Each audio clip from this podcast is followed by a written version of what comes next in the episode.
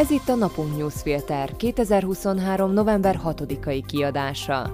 A híreket ma Beke Zsolt válogatta és kommentálta, én Kovács Magdaléna vagyok. Mai témáink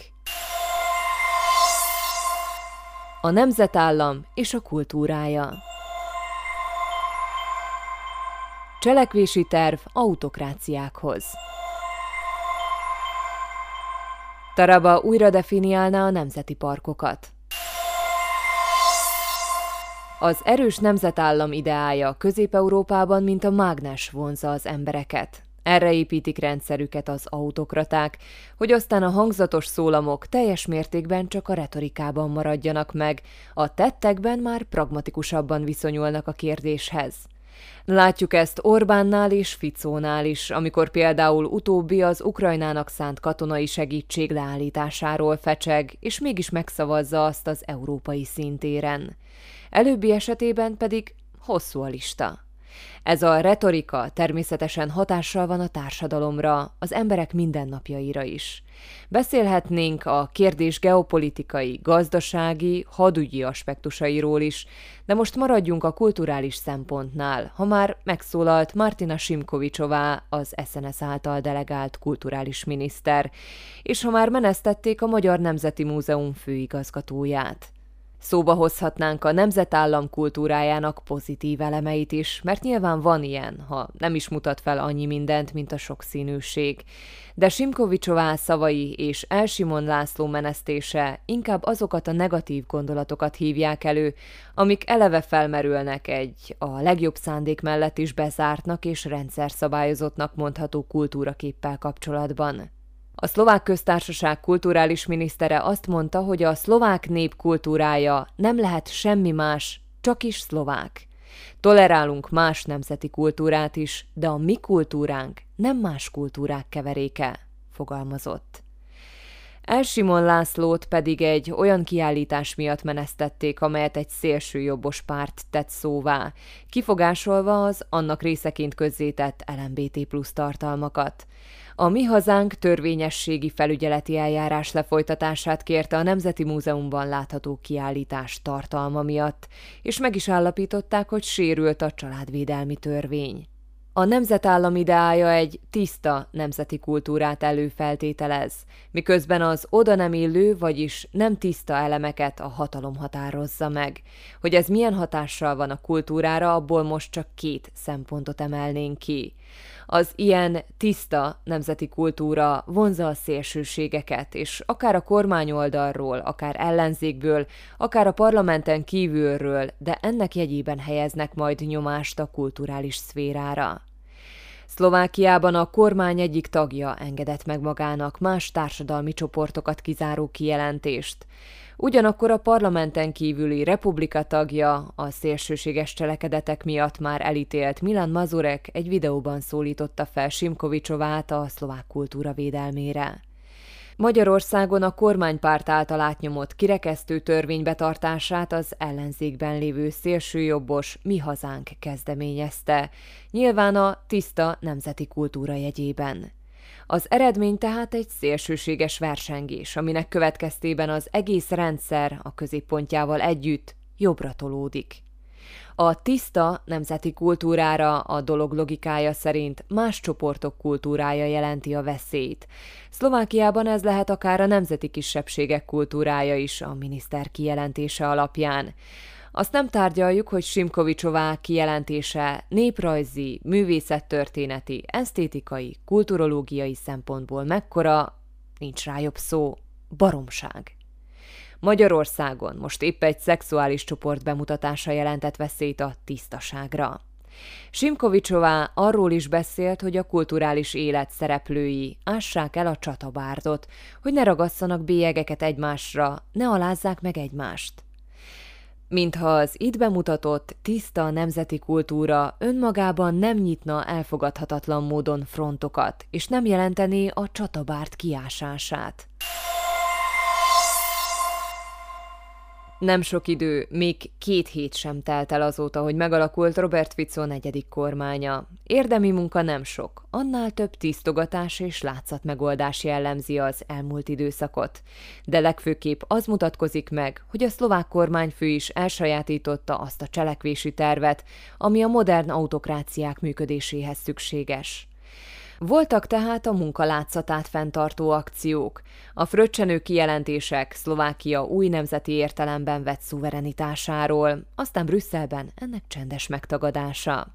Volt egy határvédő migráns fogó igyekezet, nulla eredménnyel, amire csak azt mondhatjuk, ami egy másik rendszerre vonatkozóan Pelikán Józsefből is kibukott a tanúban.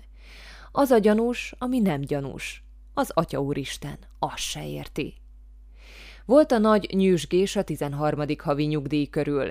Itt egy olyan ígéretről van szó, ami teljesíthetetlen, ha épp valaki nem akarja lehetetlenné tenni az ország jövőjét, és elmélyíteni az államháztartási hiányt.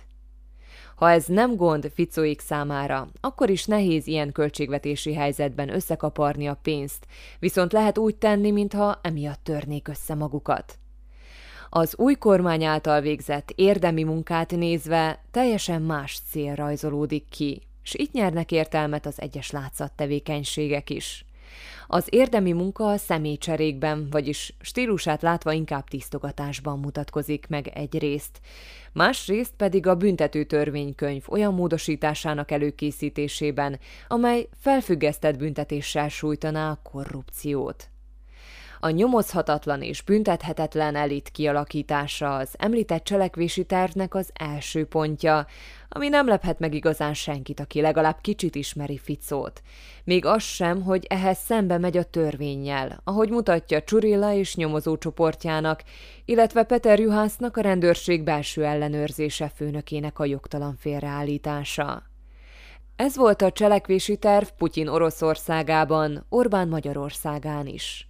Első körben lojális oligarchák rendszerének kiépítése, vagyonunk gyarapítása, aztán jöhet a többi, hol a politikai, hol a gazdasági erőt kihasználva. Jöhet az állam egyes részeinek megszállása, az erőforrások becsatornázása saját embereknek, a gazdaság egyensúlyának felborítása az állami megbízásokkal, beavatkozásokkal, a mediális tér megszállása. Nem bonyolult, nem is ismeretlen. Mégis fagyos és dermesztő az a levegő, ami a történések nyomán beáramlik az országba.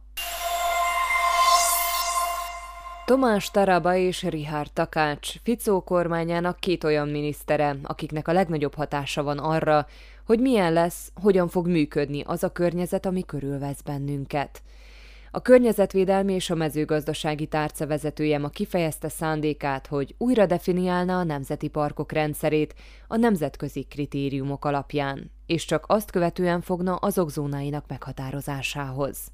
A Szlovákia számára ajánlott és nem kötelező kritérium, ami Taraba szerint a legalapvetőbb, azt mondja, hogy egy nemzeti park legalább 50%-ának érintetlen területnek kell lennie, amit az ország 9 nemzeti parkja közül jelenleg egyik sem teljesít. Ha ez alapján szeretnék meghatározni a nemzeti parkok számát és területét, akkor nagy bajba jutna a szlovákiai környezetvédelem.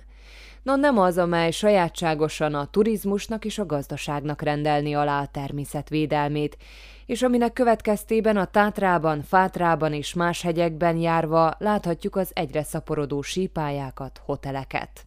A természet szerencséjére az EU-s pénzek egy része a természetvédelem állapotához kötött, illetve egy büntetés is függőben van Szlovákia ellen a siketfajd életterének korlátozása miatt. Ez utóbbi csökkentése vagy esetleg elkerülése véget volt szükség a nagy fátra zónáinak meghatározására, aminek megszüntetését a választások után is hangoztatták Tarabáék, de végül nem nyúlnak hozzá.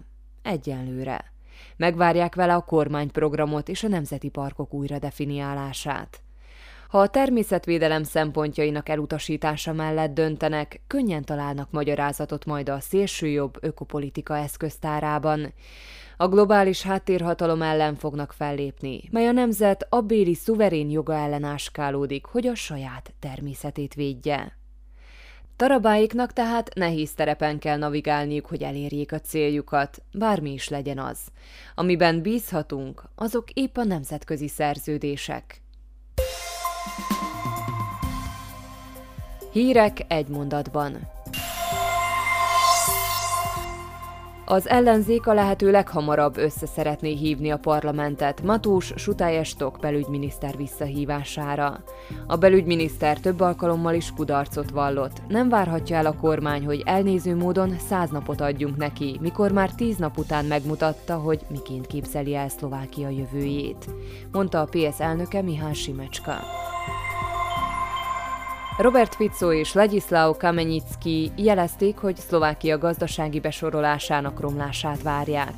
Az okot Ódor Lajos kormányában látják, bár a közgazdászok szerint a romlásban szerepet játszik, hogy miként áll az új kormány az államháztartás rendbetételéhez. Áremelésre kényszerülhet Magyarországon a benzinkutak jelentős része a kormány új rendelete miatt, amely megváltoztatta a benzinkutakra kirótt extra profitadót. Patrik Dubovski, a Nemzeti Emlékezet Intézetének történésze feljelentést tett Juvos Blaha ellen. A parlament alelnöke szerinte Csegevara portréjának kiállításával az irodájában az extrémizmus büntettét követte el. A ternyei roma gyerekek iskolai szegregációjával kapcsolatban az Eperjesi Bíróság közvetett diszkriminációt állapított meg és elrendelte a helyzet megszüntetését. Az ítélet, ami 2016-ban elkezdődött ügyben jogerős.